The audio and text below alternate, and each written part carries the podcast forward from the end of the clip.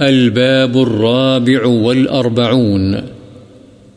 باب توقير العلماء والكبار وأهل الفضل وتقديمهم على غيرهم ورفع مجالسهم وإظهار مرتبتهم. علماء، بڑے لوگوں اور اصحاب فضل کی تعظیم اور انہیں اوروں پر برتری دینے ان کی مجالس کی قدر و منزلت بڑھانے اور ان کے مرتبے کو نمایاں کرنے کا بیان۔ قل هل يستوي الذين يعلمون والذين لا يعلمون؟ انما يتذكر اولو الالباب اللہ تعالی نے فرمایا اے پیغمبر کہہ دیجیے کیا وہ لوگ جو علم رکھتے اور وہ جو علم نہیں رکھتے برابر ہو سکتے ہیں، نصیحت تو صرف اہل دانش ہی حاصل کرتے ہیں۔ وعن ابی مسعود عقبة بن عمر البدري الانصاري رضي الله عنه قال قال رسول الله صلى الله عليه وسلم يؤم القوم أقرأهم لكتاب الله فإن كانوا في القراءة سواء فأعلمهم بالسنة. فإن كانوا في السنة سواء فأقدمهم هجرة. فإن كانوا في الهجرة سواء فأقدمهم سنا. ولا يؤمن الرجل الرجل في سلطانه. ولا يقعد في بيته على تكرمته إلا بإذنه. رواه مسلم. وفي رواية له، فأقدمهم سلما، بدل سنا، أي إسلاما. وفي رواية، يؤم القوم أقرأهم لكتاب الله وأقدمهم قراءة، فإن كانت قراءتهم سواء، فيأمهم أقدمهم هجرة، فإن كانوا في الهجرة سواء فليأمهم أكبرهم سنا. والمراد بسلطانه محل ولايته، أو الموضع الذي يختص به وتكرمته بفتح التاء وكسر الراء، وهي ما ينفرد به من فراش وسرير ونحوهما. حضرت ابو مسعود عقبہ بن عمر بدری انصاری رضی اللہ عنہ سے روایت ہے، رسول اللہ صلی اللہ علیہ وسلم نے فرمایا، لوگوں کی امامت وہ کرائے جو ان میں کتاب اللہ کو سب سے اچھا پڑھنے والا ہو۔ اگر قراءت میں وہ سب برابر ہوں تو پھر مستحق امامت وہ ہے جو سنت کا علم سب سے زیادہ رکھنے والا ہو۔ اگر سنت کے علم میں سب برابر ہوں تو پھر وہ جس نے ہجرت سب سے پہلے کی ہو۔ اگر ہجرت میں بھی سب برابر ہوں تو پھر جو عمر میں سب سے بڑا ہو۔ اور کوئی شخص کسی دوسرے شخص کے غلبے والی جگہ میں امامت نہ کرائے اللہ یہ کہ وہ موجود نہ ہو یا وہ اجازت دے دے، اور اس کے گھر میں اس کی مخصوص عزت والی جگہ پر اس کی اجازت کے بغیر نہ بیٹھے۔ مسلم، اور مسلم ہی کی ایک اور روایت میں بڑی عمر والے کی جگہ سب سے پہلے اسلام قبول کرنے والے کا ذکر ہے۔ اور ایک روایت میں ہے، لوگوں کی امامت وہ کرائے جو کتاب اللہ کا سب سے اچھا قاری اور اس میں سب سے زیادہ ماہر ہو۔ اگر قراءت میں سب برابر ہوں تو پھر وہ امامت کرائے جو ہجرت میں قدیم تر ہو۔ اگر ہجرت میں سب برابر ہوں تو پھر وہ امامت کرائے جو عمر میں سب سے بڑا ہو۔ وعنه رضی اللہ عنہ قال كان رسول الله صلى الله عليه وسلم يمسح مناكبنا في الصلاة ويقول استووا ولا تختلفوا فتختلف قلوبكم ليلني منكم أولو الأحلام والنهى ثم الذين يلونهم، ثم الذين يلونهم.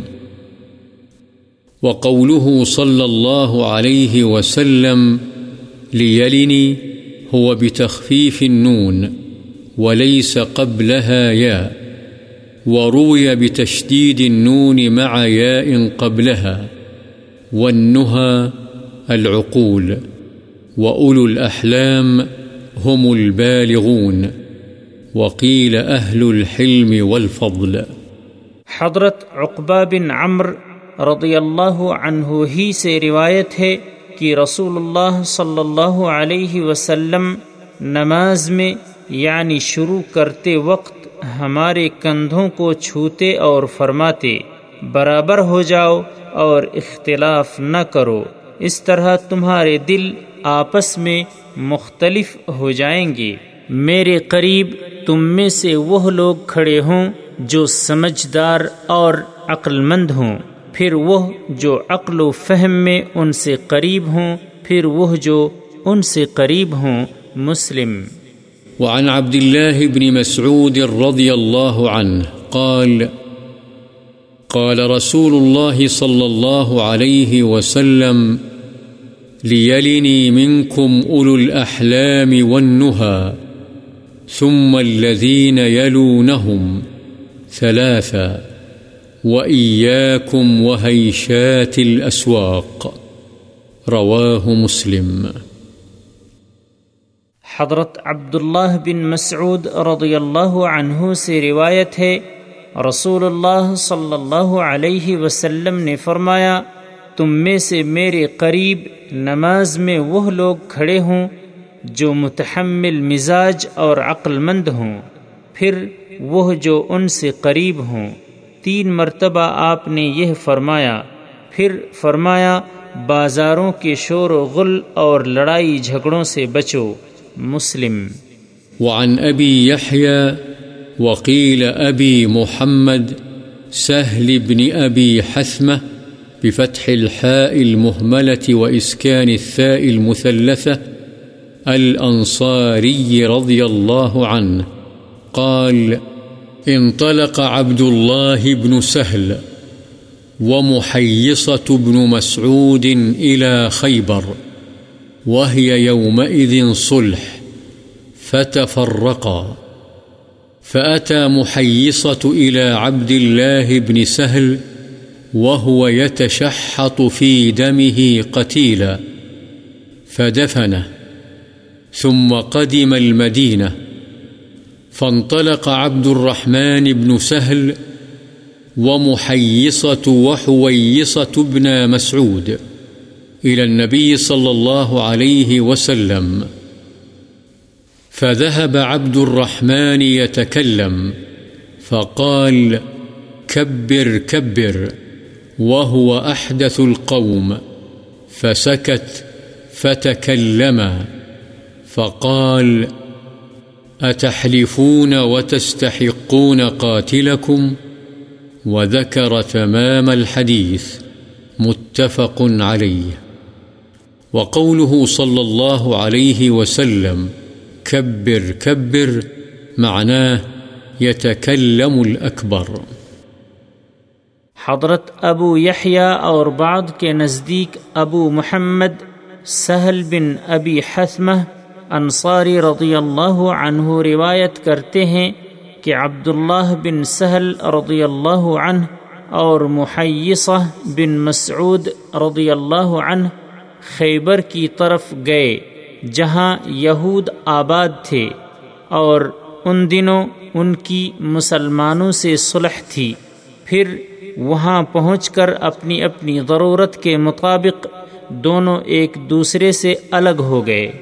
حضرت محیصہ عبداللہ بن سہل کے پاس آئے تو دیکھا کہ انہیں قتل کر دیا گیا ہے اور وہ خون میں لت پت تڑپ رہے ہیں۔ چنانچہ انہوں نے انہیں دفن کیا، پھر مدینہ آئے اور عبد الرحمن بن سہل اور محیصہ و حویصہ حضرت مسعود کے بیٹے تینوں نبی صلی اللہ علیہ وسلم کی خدمت میں حاضر ہوئے۔ عبد الرحمن گفتگو کرنے لگے تو آپ صلی اللہ علیہ وسلم نے فرمایا، بڑا آدمی بات کرے، بڑا آدمی بات کرے۔ اور عبد الرحمن ان تینوں میں سب سے نو عمر تھے، چنانچہ وہ خاموش ہو گئے اور حضرت مسعود رضی اللہ عنہ کے دونوں بیٹوں نے گفتگو کی۔ یہ دونوں عبد الرحمن اور عبداللہ مقتول کے چچا زاد بھائی تھے۔ آپ صلی اللہ علیہ وسلم نے سارا واقعہ سن کر فرمایا، کیا تم قسم کھاتے ہو اور اپنے بھائی کے قاتل سے حق مانگتے ہو؟ اور مکمل حدیث ذکر کی۔ بخاری و مسلم۔ وعن جابر رضی اللہ عنہ أن النبي صلى الله عليه وسلم كان يجمع بين الرجلين من قتلى أحد، يعني في القبر. ثم يقول أيهما أكثر أخذا للقرآن؟ فإذا أشير إلى أحدهما قدمه في اللحد. رواه البخاري. حضرت جابر رضی اللہ عنہ سے روایت ہے کہ نبی صلی اللہ علیہ وسلم غزوہ احد کے شہداء میں سے دو دو آدمیوں کو ایک ایک قبر میں اکٹھا دفن فرماتے، اس وقت پوچھتے، ان میں سے کسی قرآن زیادہ یاد تھا؟ جب آپ کو ان میں سے کسی ایک کی طرف اشارہ کر کے بتلایا جاتا تو آپ قبر میں پہلے اسے اتارتے یا اسے جانب قبلہ آگے رکھتے۔ بخاری۔ وعن ابن عمر رضی اللہ عنہما أن النبي صلى الله عليه وسلم قال أراني في المنام أتسوك بسواك فجاءني رجلان أحدهما أكبر من الآخر فناولت السواك الأصغر منهما. فقيل لي، كبر. فدفعته إلى الأكبر. رواه مسلم مسندا والبخاري تعليقا وأبو داود. حضرت ابن عمر رضی اللہ عنہما سے روایت ہے رسول اللہ صلی اللہ علیہ وسلم نے فرمایا میں نے اپنے آپ کو خواب میں دیکھا کہ میں مسواک کر رہا ہوں چنانچہ میرے پاس دو آدمی آئے ان میں سے ایک دوسرے سے بڑا تھا میں نے مسواک چھوٹے کو دے دی تو مجھے کہا گیا بڑے کو دیں تو میں نے وہ ان میں سے بڑے کو دے دی۔ اسے مسلم نے مسند اور بخاری نے معلق بیان کیا ہے۔ وعن ابی موسیٰ رضی اللہ عنہ قال قال رسول الله صلى الله عليه وسلم إن من إجلال الله تعالى إكرام ذي الشيبة المسلم. وحامل القرآن غير الغالي فيه والجافي عنه وإكرام السلطان المقسط. حديث حسن رواه أبو داود. حضرت ابو موسا رضی اللہ عنہ سے روایت ہے، رسول اللہ صلی اللہ علیہ وسلم نے فرمایا، سفید ریش یعنی بزرگ مسلمان، حامل قرآن یعنی حافظ، قاری اور عالم کی جو قرآن کے بارے میں حد سے تجاوز کرنے والا ہو، نہ اس سے اعراض و بے وفائی کرنے والا اور منصف بادشاہ کی عزت کرنا اللہ کی عزت کرنے کے ہم معنی ہے۔ یہ حدیث حسن ہے۔ اسے ابو داود نے روایت کیا ہے۔ وعن عمر بن شعيب عن أبيه عن جده رضي الله عنهم قال قال رسول الله صلى الله عليه وسلم ليس منا من لم يرحم صغيرنا ويعرف شرف كبيرنا حديث صحيح رواه أبو داود والترمذي وقال الترمذي حديث حسن صحيح. وفي رواية أبي داود حق كبيرنا. حضرت عمر بن شعیب رضی اللہ عنہ اپنے باپ شعیب سے اور وہ اپنے دادا عبداللہ سے روایت کرتے ہیں رسول اللہ صلی اللہ علیہ وسلم نے فرمایا، اس شخص کا تعلق ہم سے یعنی مسلمانوں سے نہیں، جو ہمارے چھوٹے پر رحم نہیں کرتا اور ہمارے بڑے کے شرف و فضل کو نہیں پہچانتا۔ یہ حدیث صحیح ہے، اسے ابو داود اور ترمزی نے روایت کیا ہے اور امام ترمزی فرماتے ہیں، یہ حدیث حسن صحیح ہے۔ ابو داود کی روایت میں ہے، ہمارے بڑے کے حق کو نہیں پہچانتا۔ عن ميمون بن أبي شبيب رحمه الله أن عائشة رضي الله عنها مر بها سائل، فأعطته كسرة ومر بها رجل عليه ثياب وهيئة فأقعدته فأكل فقيل لها في ذلك، فقالت قال رسول الله صلى الله عليه وسلم أنزل الناس منازلهم. رواه أبو داود. ولكن قال ميمون لم يدرك عائشة. وقد ذكره مسلم في أول صحيحه تعليقا، فقال وذكر عن عائشة رضي الله عنها قالت، أمرنا رسول الله صلى الله عليه وسلم أن ننزل الناس منازلهم. وذكره الحاكم أبو عبد الله في كتابه معرفة علوم الحديث وقال، هو حديث صحيح. قال الألباني وليس كما قال. وأورده في سلسلة الأحاديث الضعيفة. میمون بن ابی شبیب رحمہ اللہ بیان کرتے ہیں کہ حضرت عائشہ رضی اللہ عنہا کے پاس سے ایک سائل گزرا۔ آپ نے اسے روٹی کا ایک ٹکڑا دیا۔ ایک اور آدمی گزرا جس پر اچھے کپڑے اور اچھی حالت تھی۔ آپ نے اسے بٹھایا اور کھلایا، چنانچہ اس نے کھایا۔ حضرت عائشہ رضی اللہ عنہا سے اس کی بابت پوچھا گیا تو انہوں نے کہا، رسول اللہ صلی اللہ علیہ وسلم نے فرمایا، لوگوں کو ان کے مرتبوں پر اتارو یعنی ان کی حیثیت کے موافق ان سے سلوک کرو۔ اسے ابو داود نے روایت کیا ہے اور یہ بھی کہا ہے کہ میمون نے حضرت عائشہ کو نہیں پایا۔ امام مسلم نے اسے اپنی صحیح کے شروع میں تعلیقاً ذکر کیا ہے اور کہا ہے، حضرت عائشہ رضی اللہ عنہا سے مذکور ہے۔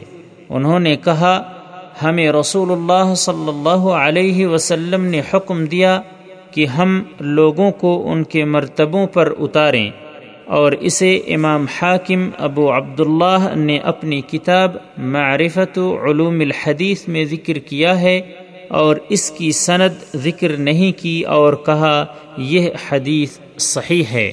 وعن ابن عباس رضي الله عنهما قال قدم عيينة بن حصن فنزل على ابن أخيه الحر بن قيس وكان من النفر الذين يدنيهم عمر رضي الله عنه. وكان القراء أصحاب مجلس عمر ومشاورته. كهولا كانوا أو شبانا. فقال عيينة لابن أخيه يا ابن أخي، لك وجه عند هذا الأمير، فاستأذن لي عليه. فاستأذن له، فأذن له عمر رضي الله عنه، فلما دخل قال هي ابن الخطاب، فوالله ما تعطينا الجزل، ولا تحكم فينا بالعدل. فغضب عمر رضي الله عنه حتى هم أن يوقع به، فقال له الحر يا أمير المؤمنين، إن الله تعالى قال لنبيه صلى الله عليه وسلم، خذ العفو وأمر بالعرف وأعرض عن الجاهلين، وإن هذا من الجاهلين. والله ما جاوزها عمر حين تلاها عليه. وكان وقافا عند كتاب الله تعالى. رواه البخاري. حضرت ابن عباس رضی اللہ عنہما سے روایت ہے کہ عینہ بن حسن مدینہ آئے اور اپنے بھتیجے حر بن قیس کے پاس ٹھہرے اور حر ان لوگوں میں سے تھے جنہیں حضرت عمر اپنے قریب جگہ دیتے تھے۔ علاوہ ازیں قرہ حضرات، حضرت عمر رضی اللہ عنہ کی مجلس اور ان کی مشاورتی کمیٹی کے ارکان تھے۔ خواہ وہ بوڑھے ہوتے یا جوان وائنا نے اپنے بھتیجے سے کہا، اے برادر زادے، تمہیں امیر المؤمنین کے ہاں خاص مقام حاصل ہے، مجھے ان سے ملنے کی اجازت لے دیں۔ انہوں نے اس کے لیے اجازت مانگی، حضرت عمر نے انہیں اجازت دے دی۔ جب وہ اندر داخل ہوئے تو کہنے لگے، اے ابن خطاب، اللہ کی قسم، تم ہمیں زیادہ عطیے نہیں دیتے اور نہ ہمارے درمیان انصاف سے فیصلہ کرتے ہو۔ حضرت عمر رضی اللہ عنہ یہ سن کر غضبناک ہو گئے حتیٰ کہ انہیں سزا دینے کا ارادہ کیا، چنانچہ حر نے ان سے کہا، امیر المؤمنین، اللہ تعالی نے اپنے پیغمبر سے فرمایا ہے، عفو و درگزر اختیار کریں، نیکی کا حکم دیں اور جاہلوں سے اعراض فرمائیں۔ اور یہ آئینہ بھی جاہلوں میں سے ہے۔ اللہ کی قسم، حضرت عمر کے سامنے جب انہوں نے یہ آیت تلاوت کی تو انہوں نے اس سے تجاوز نہیں کیا یعنی اس پر عمل کیا۔ اور وہ اللہ کی کتاب کے حکم پر بہت ٹھہر جانے والے تھے یعنی اسے سن کر اپنا ارادہ ختم کر دیتے اور کتاب اللہ کے حکم کو ترجیح دیتے۔ بخاری۔ وعن ابی سعید سمرت بن جندب رضی اللہ عنہ قال لقد كنت على عهد رسول الله صلى الله عليه وسلم غلاما، فكنت أحفظ عنه، فما يمنعني من القول إلا أنها هنا رجالا هم أسن مني، متفق عليه. حضرت ابو سعید سمرہ بن جندب رضی اللہ عنہ سے روایت ہے کہ میں رسول اللہ صلی اللہ علیہ وسلم کے زمانے میں نو عمر بچہ تھا اور میں آپ صلی اللہ علیہ وسلم کی باتیں یاد کر لیتا تھا، لیکن انہیں بیان کرنے سے مجھے یہ بات روکتی تھی کہ وہاں مجھ سے زیادہ عمر والے لوگ موجود ہوتے تھے، بخاری و مسلم۔ وعن انس رضی اللہ عنہ قال قال رسول الله صلى الله عليه وسلم، ما أكرم شاب شيخا لسنه إلا قيض الله له من يكرمه عند سنه. رواه الترمذي وقال حديث غريب قال الألباني حديث ضعيف حضرت انس رضی اللہ عنہ سے روایت ہے رسول اللہ صلی اللہ علیہ وسلم نے فرمایا، جو نوجوان کسی بوڑھے کی، اس کے بڑھاپے کی وجہ سے عزت کرتا ہے، تو اللہ تعالی اس کے لیے ایسے اشخاص مقرر فرما دیتا ہے، جو اس کے بڑھاپے میں اس کی عزت کریں گے۔ اسے امام ترمزی نے روایت کیا ہے اور کہا ہے یہ حدیث غریب ہے۔